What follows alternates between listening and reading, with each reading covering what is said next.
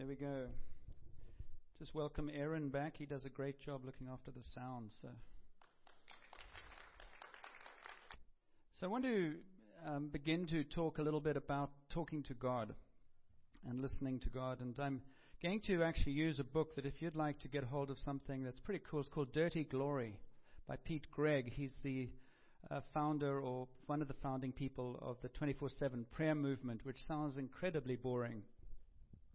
You know, uh, imagine spending 20 years encouraging people to pray um, until you actually break the myth of what you think prayer is, and then it's not so boring. Um, but I'm going to use that as a kind of foundation of, we'll see where we go. Um, and today, one of the things we're going to focus on is really uh, the nature of who God is and uh, what He's done. And uh, I want to start with um, that Psalm 8 that I read from, which is a description of, of human beings. Lord our God, how majestic is your name in all the earth. You have set your glory in the heavens. Through the praise of children and infants, you have established a stronghold against your enemies to silence the foe and the avenger. When I consider your heavens, the work of your fingers, the moon and the stars which you have set in place, what is mankind that you are mindful of them? Human beings that you care for them. I mean, there's this element of just um, thinking of so many people struggle with self esteem. So many people struggle with how they see themselves. And they see themselves as not valuable because they're not successful, or they're not good at something, or they've failed, or whatever. And, uh, you know, look at yourself. When things are going well in your life, you feel good about yourself. When you're unemployed or things aren't going well, you can beat yourself up pretty radically. And that's the world in which we live. We actually measure ourselves and define ourselves by what we do um, and how we are. And actually, that's a lie. I mean, if you have children, I don't. If if you if you're halfway a good, decent parent, you don't define the love you have for your children by their behavior. You might find that they're a bit of a pain at times, but you don't go, "I don't love you today because you're being a jerk." In fact, because you love them, you might actually find yourself weeping over the fact that they're misbehaving or they're destroying something. And if your child comes to you and, and, and says, I don't feel worthy, I don't feel loved, I don't feel good, you don't say, I agree with you, you are pretty worthless. You don't say that. You go, No, you are my son, you are my daughter. You have enormous value. And there are probably many of us, even now here, who live a lie of, of worthlessness. And I also want to talk about prayer today by saying, and some of us are trying to compete to make God present. Some of us think we have to do things so that God will be present. And we don't. He is present. I'll, I'll provoke you right from the beginning just so you stay awake. Like, how many of you want to see a move of God? So, what if that move of God is crucifixion? What if the move of God is suffering? I'm playing with you. I don't think you should want to see a move of God. I think you just seek God and let Him move as He wills. See, I think we've got into this place of a move of God is restricted to look like this. And if you read the scriptures, God never does what we think He should do. And I like what Pete Greig says I don't believe in prayer. I don't believe in worship. I believe in Jesus. And there's an element of, I think it's very easy in our culture to have little segments of what we want to go after God for. And it's like somebody coming to me saying, I want to, I want to talk to you so I can get something from you. I want this experience with you. And most of us would say, why don't you just come to be with me? And let out of that something flow. It's a lot less stressful. Because if I'm coming to God with my decision of what I want from Him, and if I don't get it, I'm really disappointed. Whereas if I come to God and just say, Thank you for who you are, who knows what might come back? It takes a lot of stress off us. When I consider your heavens, the work of your fingers, the moon and the stars which you have set in place, what is mankind that you're mindful of him, human beings that you care for them? You've made them a little lower than the angels and crowned them with glory and honor. You made them rulers over the works of your hands and put everything under their feet all flocks and herds and the animals of the wild, the birds in the sky and the fish in the sea, all that swim the paths of the seas. That's what you put under. But of course, this is no longer true. This was what God created in Eden. This was His intent and is His intent for humanity. But humanity lost the plot and wanted to do things in their own way. And so this was God's vision. And then it all got fouled up. And in the fouling up, there was a disconnect.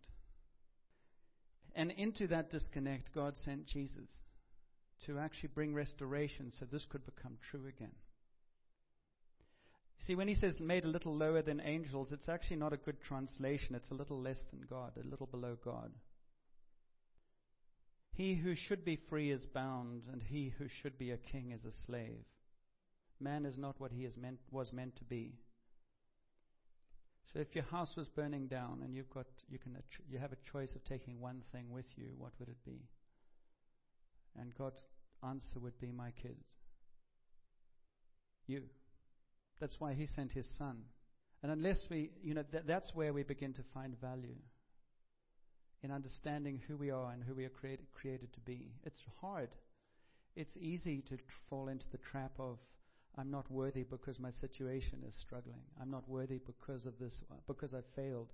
It's, it's easy to feel self worth is pretty high when we've, when we've succeeded in our little pond. But before God, He might say, You have succeeded in your little pond, but you forfeited the world. You destroyed a lot of people getting there. Or you just succeeded, and that is cool. I don't want to be cynical because there's lots of, there's no reason why we shouldn't be successful in inverted commas. But he does say, What happens if you gain the whole world but lose your soul? Nobody deserves, I say this every week, nobody deserves what they have. You don't deserve to live here. You don't deserve to have a pension. You don't deserve to have a high salary. You don't deserve to be unemployed. You don't deserve to be fill in the blank. Life isn't fair. But God is good. Where I get frustrated is bumper sticker theologies. And God didn't just say, You guys have screwed up. I'm going to send my son, listen to him, and he's going to quote the scriptures to you and come back to me. The thing about this dirty glory is he talks about how God became human and he dwelt among us. You can't worship or pray to a God you don't know. You can't worship or get excited about a God who causes suffering and death. You can't worship a God who, to your, in your heart, feels schizophrenic. You never know where you stand with Him. So, sorting out who God is for you is incredibly important. And you can't relax with a God who you never know what He's going to do to you next. And you'd never know if you're saying the right words, because if you don't say the right words, then the magic prayer won't work. And I believe God, with all my heart, would say to each of us today, relax. I love you more than you can imagine. And if it was, if I was depending on your performance, we wouldn't be friends. So get over yourself. Your little religious self, your born again self, your pagan self, whatever self you happen to bring to me, get over it. I've seen it before and I love you. And where you screw up, I actually look behind that and I go, You poor, broken child of mine. Let's get restored. And the part that I'm leading to is God so loved the world that He sent His Son into this world to live with us. He was born of a, ch- a mother, and they took nine months pregnant, just like the rest of us. And then she, he was born, and then He lived in Nazareth. You see, the heart of God is expressed in what He does. He could have jettisoned Jesus down at 30 years old and says, Here I am, with a blinding light. Some of us are wanting a move of God so that we'll have a blinding light and everything will be taken care of so we don't have to do anything. Good luck. Because the reality is, and I'm not being cynical, don't understand me, a move of God can be all kinds of things, and I want it as much as anybody else. I'm merely saying I don't worship a move of God because I don't know what it is. And every move of God in history has never stayed because human beings have tended to try and take it and make it, and then it's died. Doesn't mean to say they won't come back, they won't be new. All I'm saying is don't worship something other than God and leave Him to do stuff. But what God did in His move through Jesus was He lived among them. And as the writer to Hebrews says, He suffered with them. This world is looking for people who know God to live with them, to talk with them, listen to them, serve them. And out of that will come a revelation of the Father's love. Most people don't know who God is. And if they do have an idea of God, it's usually negative. And the only way they're going to see a difference of who God is on earth as in heaven is through people. Just like Jesus walked this earth and revealed the nature of God, which was so radically different to what the people thought he was. Who is God? This is what it says The Word became flesh and blood and moved into the neighborhood. We saw the glory with our own eyes, the one of a kind glory, like Father, like Son, generous inside and out, true from start to finish. This is Pete Greig said God's story from beginning to end describes glory getting dirty and the dirt getting blessed. Isn't that cool? Glory getting dirty and the dirt getting blessed. We have to get over this thing that the flesh is evil. Flesh is not evil. Buddhists think that. Flesh is neutral. God created flesh. It's who indwells the flesh that makes it good or evil. Flesh in itself is not evil. Desires are not evil. Your humanity is not evil. It's what actually leads and empowers the flesh that determines who is the God. Where flesh lives with flesh, in other words, it's restricted. I am the, I am the total totality of existence. What I want and what I do is what matters. And my I am not subject to God. That becomes a whole different thing. That's why I, I sort of went to Auschwitz last week. Because if you play the, the, the, the sins, what is possible in the flesh, you get to that kind of horrific place. And my point in showing the horrific side of that was to say that doesn't start with let's go and kill everybody. That starts in germ form or embryonic form with attitude that builds and builds and builds, objectifies people, and then desensitizes to the point where I can take your life and it doesn't matter. And we are all capable of that. And so the, the opposite is also true. When God's Spirit begins to dwell in flesh and it grows and grows and grows, we are, we are able and pos- it is possible to have acts of extraordinary goodness and kindness. And that's what Jesus was uh, revealing in the world like never seen before. The Creator made humanity out of dust, and if, if on that day we left a little dirt behind in the creases of his hands, it was surely a sign of things to come. You understand what it means if God became flesh? Peter Greig, he was talking about, you know, when God became flesh, Jesus the, was the Word, the God was the Word, and the Word became flesh. Was incredibly radical. To Greeks who wanted a detached spirit, and to the Jews who had a religious spirit. And God became flesh. God made him who had no sin to be sin for us. The Word didn't just pretend to become flesh, He wasn't fraternizing with humanity from a morally superior plane. Jesus became sin for us so that in Him we might become the righteousness of God. This is the staggering message of Christ's incarnation. God's glory became dirt so that we, the scum of the earth, might become the very glory of God. We believe that God's eternal word once squealed like a baby, and when eventually he learned to speak, it was with a regional accent. The creator of the cosmos made tables, and presumably he made them badly at first. The Holy One of Israel got dirt in the creases of his hands. So, how we see God is, is, is fundamental to how we're going to talk to him. What is prayer? It's conversation. It's not complicated.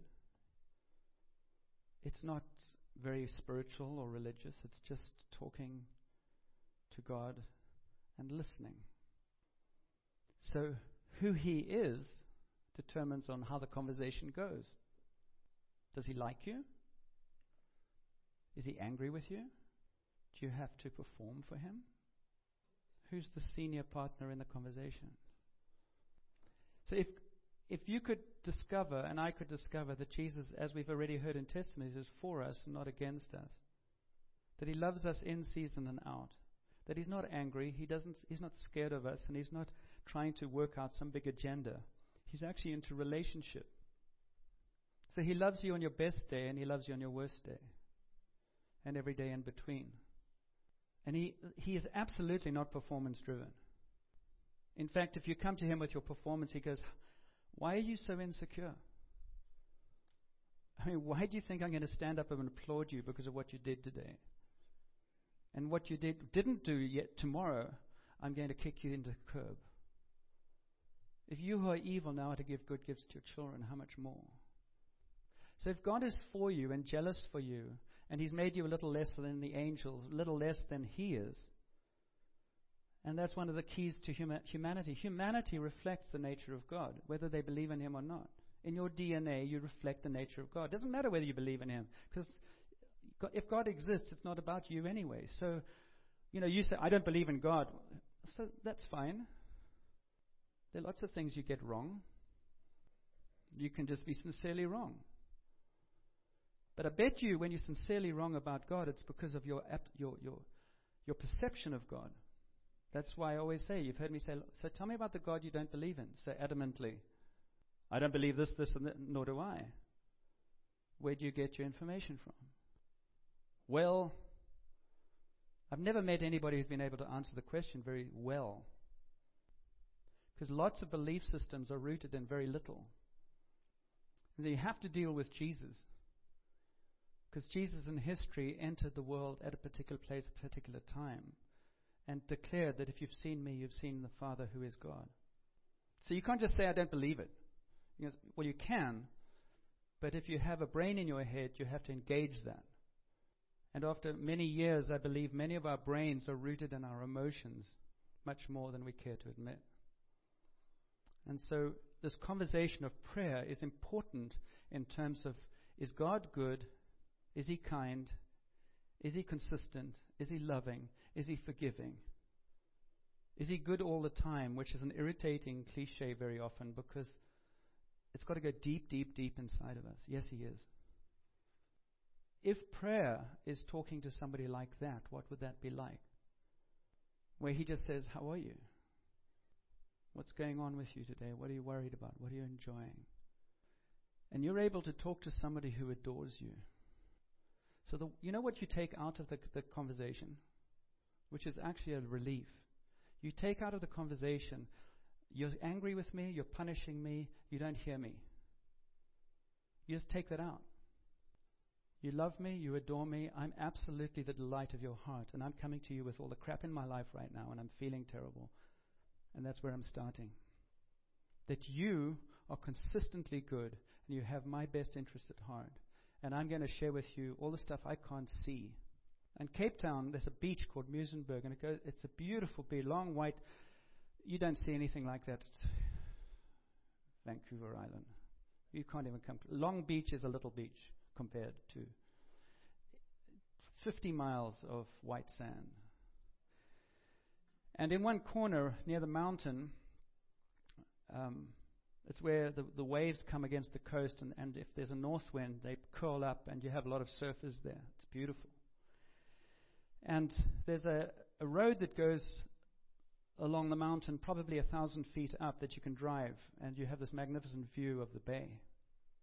And I remember as a child we used to walk along that beach, and, and, and very often at that time there were, there were men in rowing boats um, from about here to Elf uh, Long, and they would row these boats out um, from the beach and drop the nets off, and then come back in, like a horseshoe catching fish.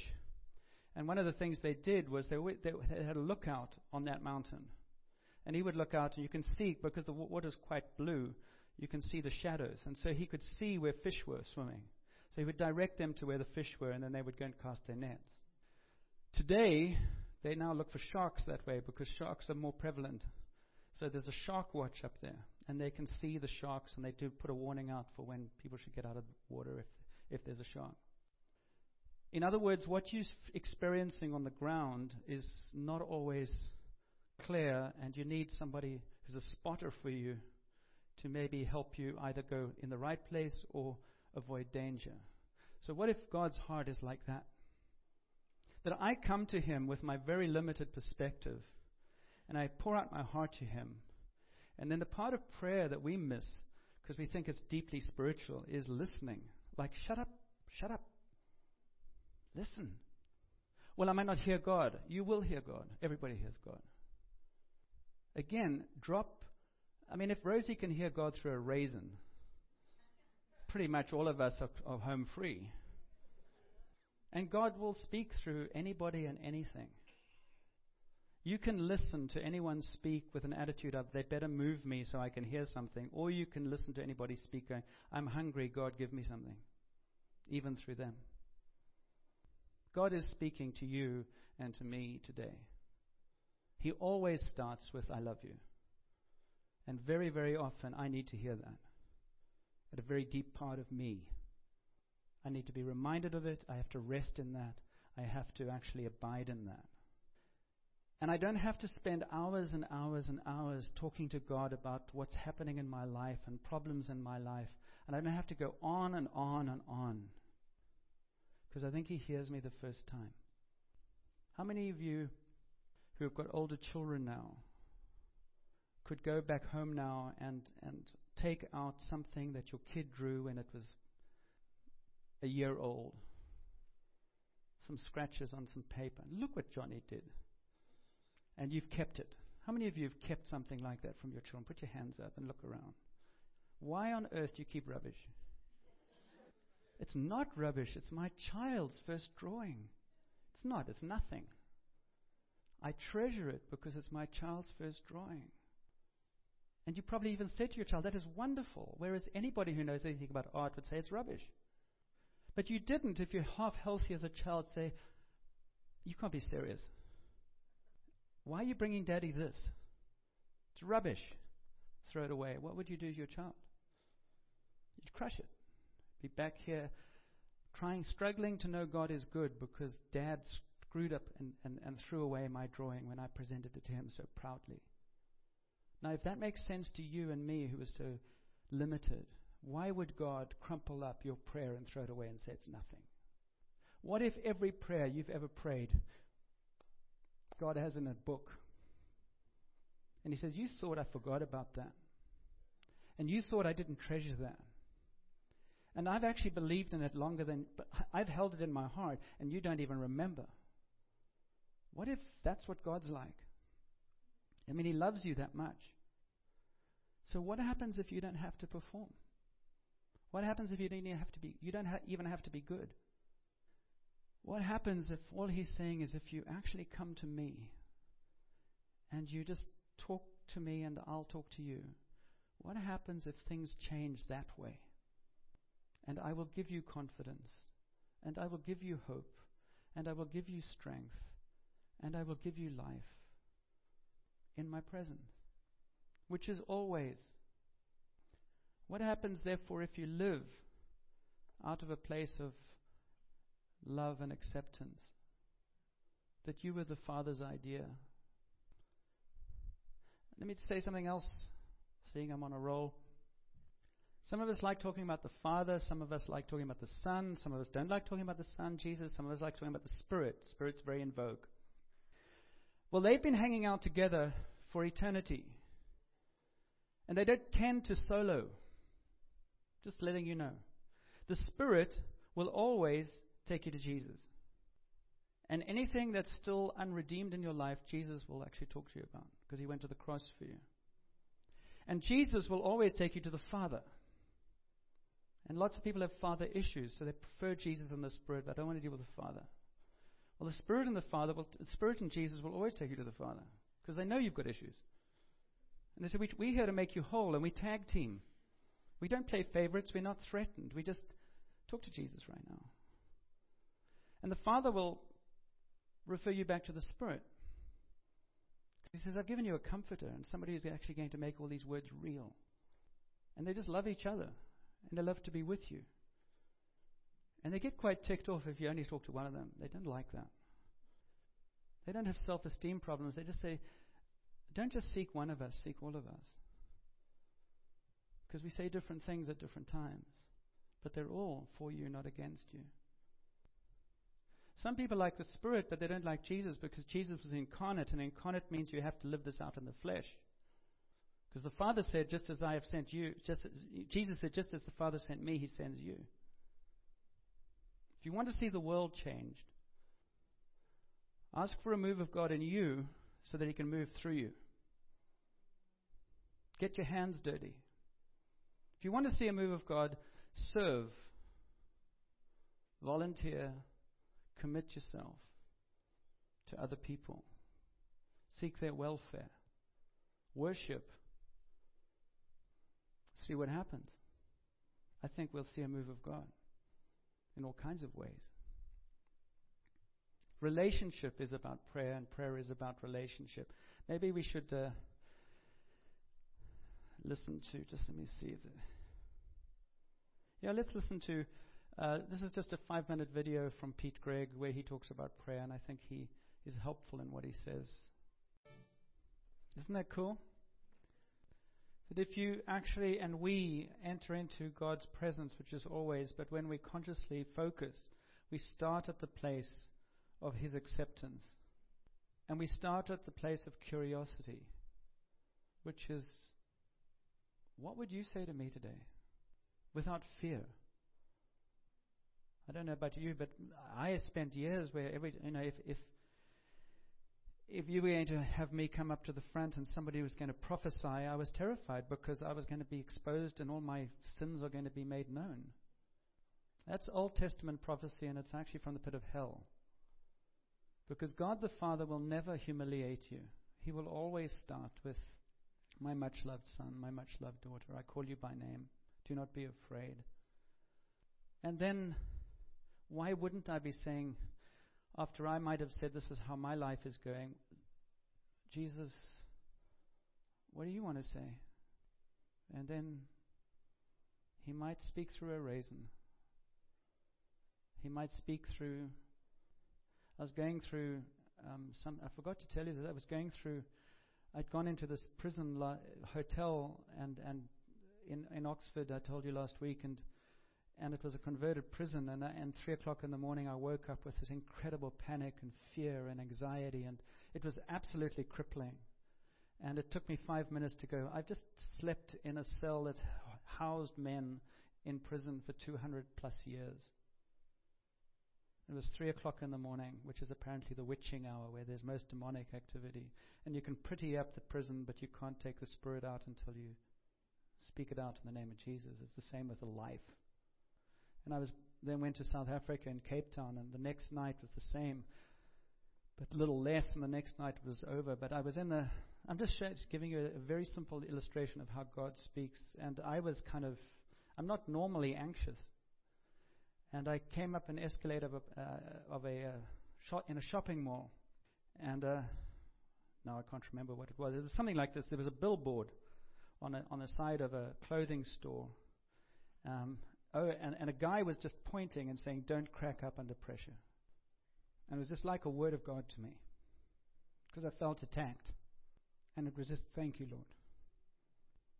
You never know what's going to speak, but if you're listening, you'll hear or you'll see. And it's always a word of encouragement, or a word of guidance, or a word of comfort, or a word of patience. And I don't have to plead and plead and plead with God. I can place something in His hands and then say, Now I'm just going to trust the timing. And most of life is like that. I trust you. I don't have to pray frantically. I can rest in His faithfulness.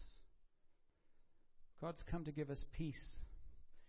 In Hebrews, and I'm finishing with this, in putting everything under them, God left nothing that is not subject to them. And this is important. Yet at present we do not see everything subject to them.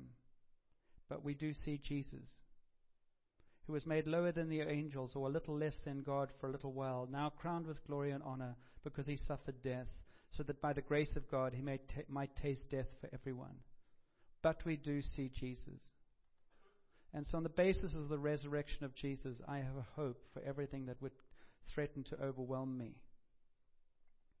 Because all of our lives, in different seasons, it feels sometimes like God is not present or He doesn't care. We do not see everything subject to Him right now, but we do see Jesus. And so walking in faith is about how do I walk when I can't see what's happening around me. So I rest on the rock that is Jesus' love for me. And I say, no matter what happens, though the vine does not bear fruit, I will worship you. So encourage us to be encouraged. uh, with the revelation of God. Really spend some time saying, Who is He for you? Do you really know?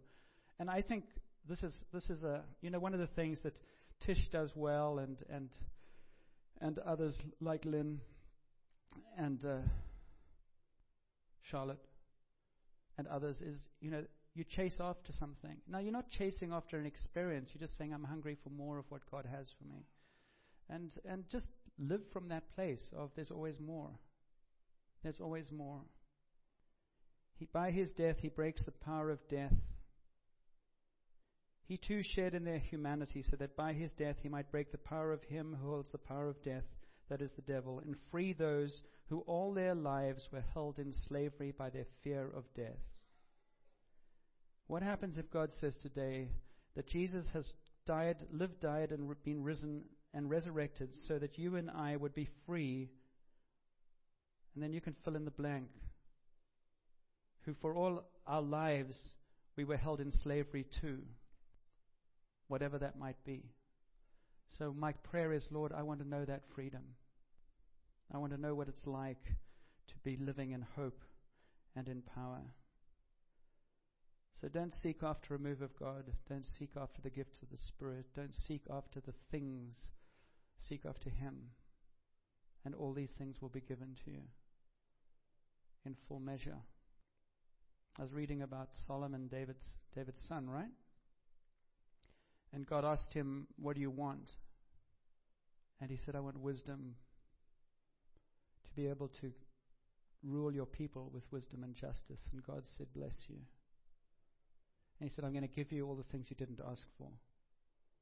I'll give you wealth, and I'll give you stature, and I'll give you authority. God will give us all he, we need. He said this as, as I was finishing this. He says, You know, I carry the dirt in my hands so that you can carry the gold in yours.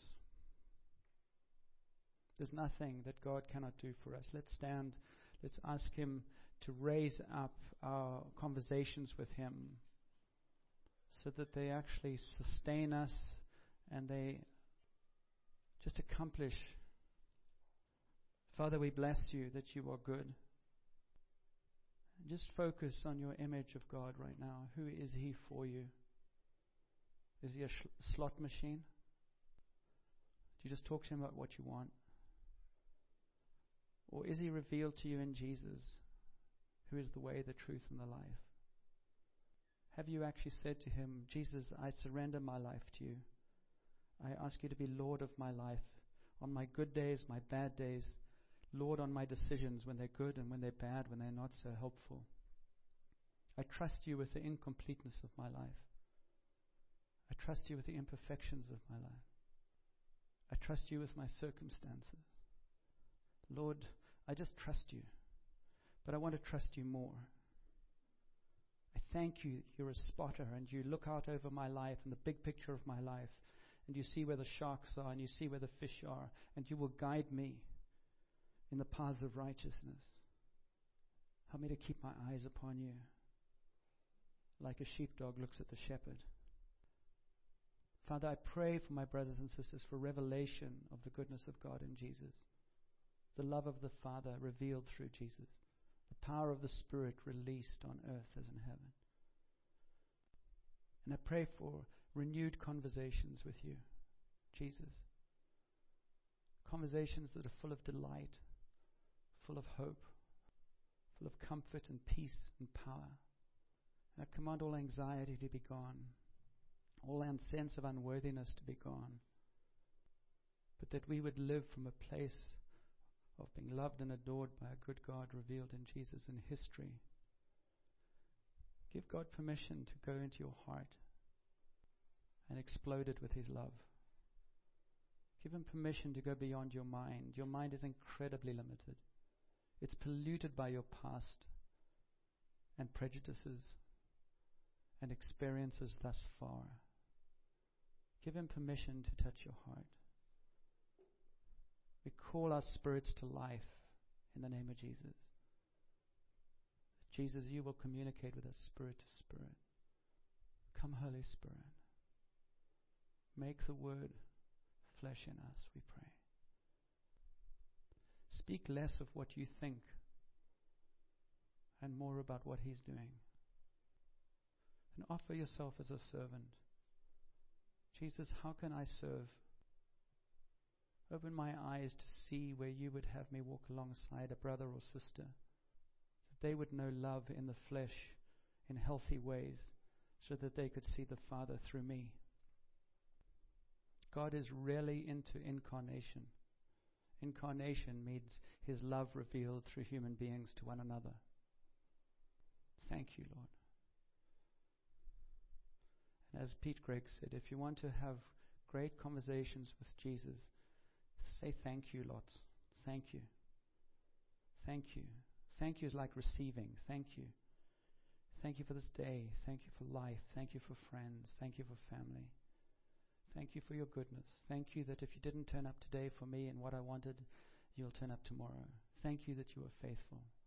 All things work together for those who love God. Thank you. Thank you. Thank you. If I don't see a prayer answer today, I can be confident there's a timing issue, but you will answer. Thank you, Jesus. Thank you that I can have extraordinary peace in the midst of turmoil.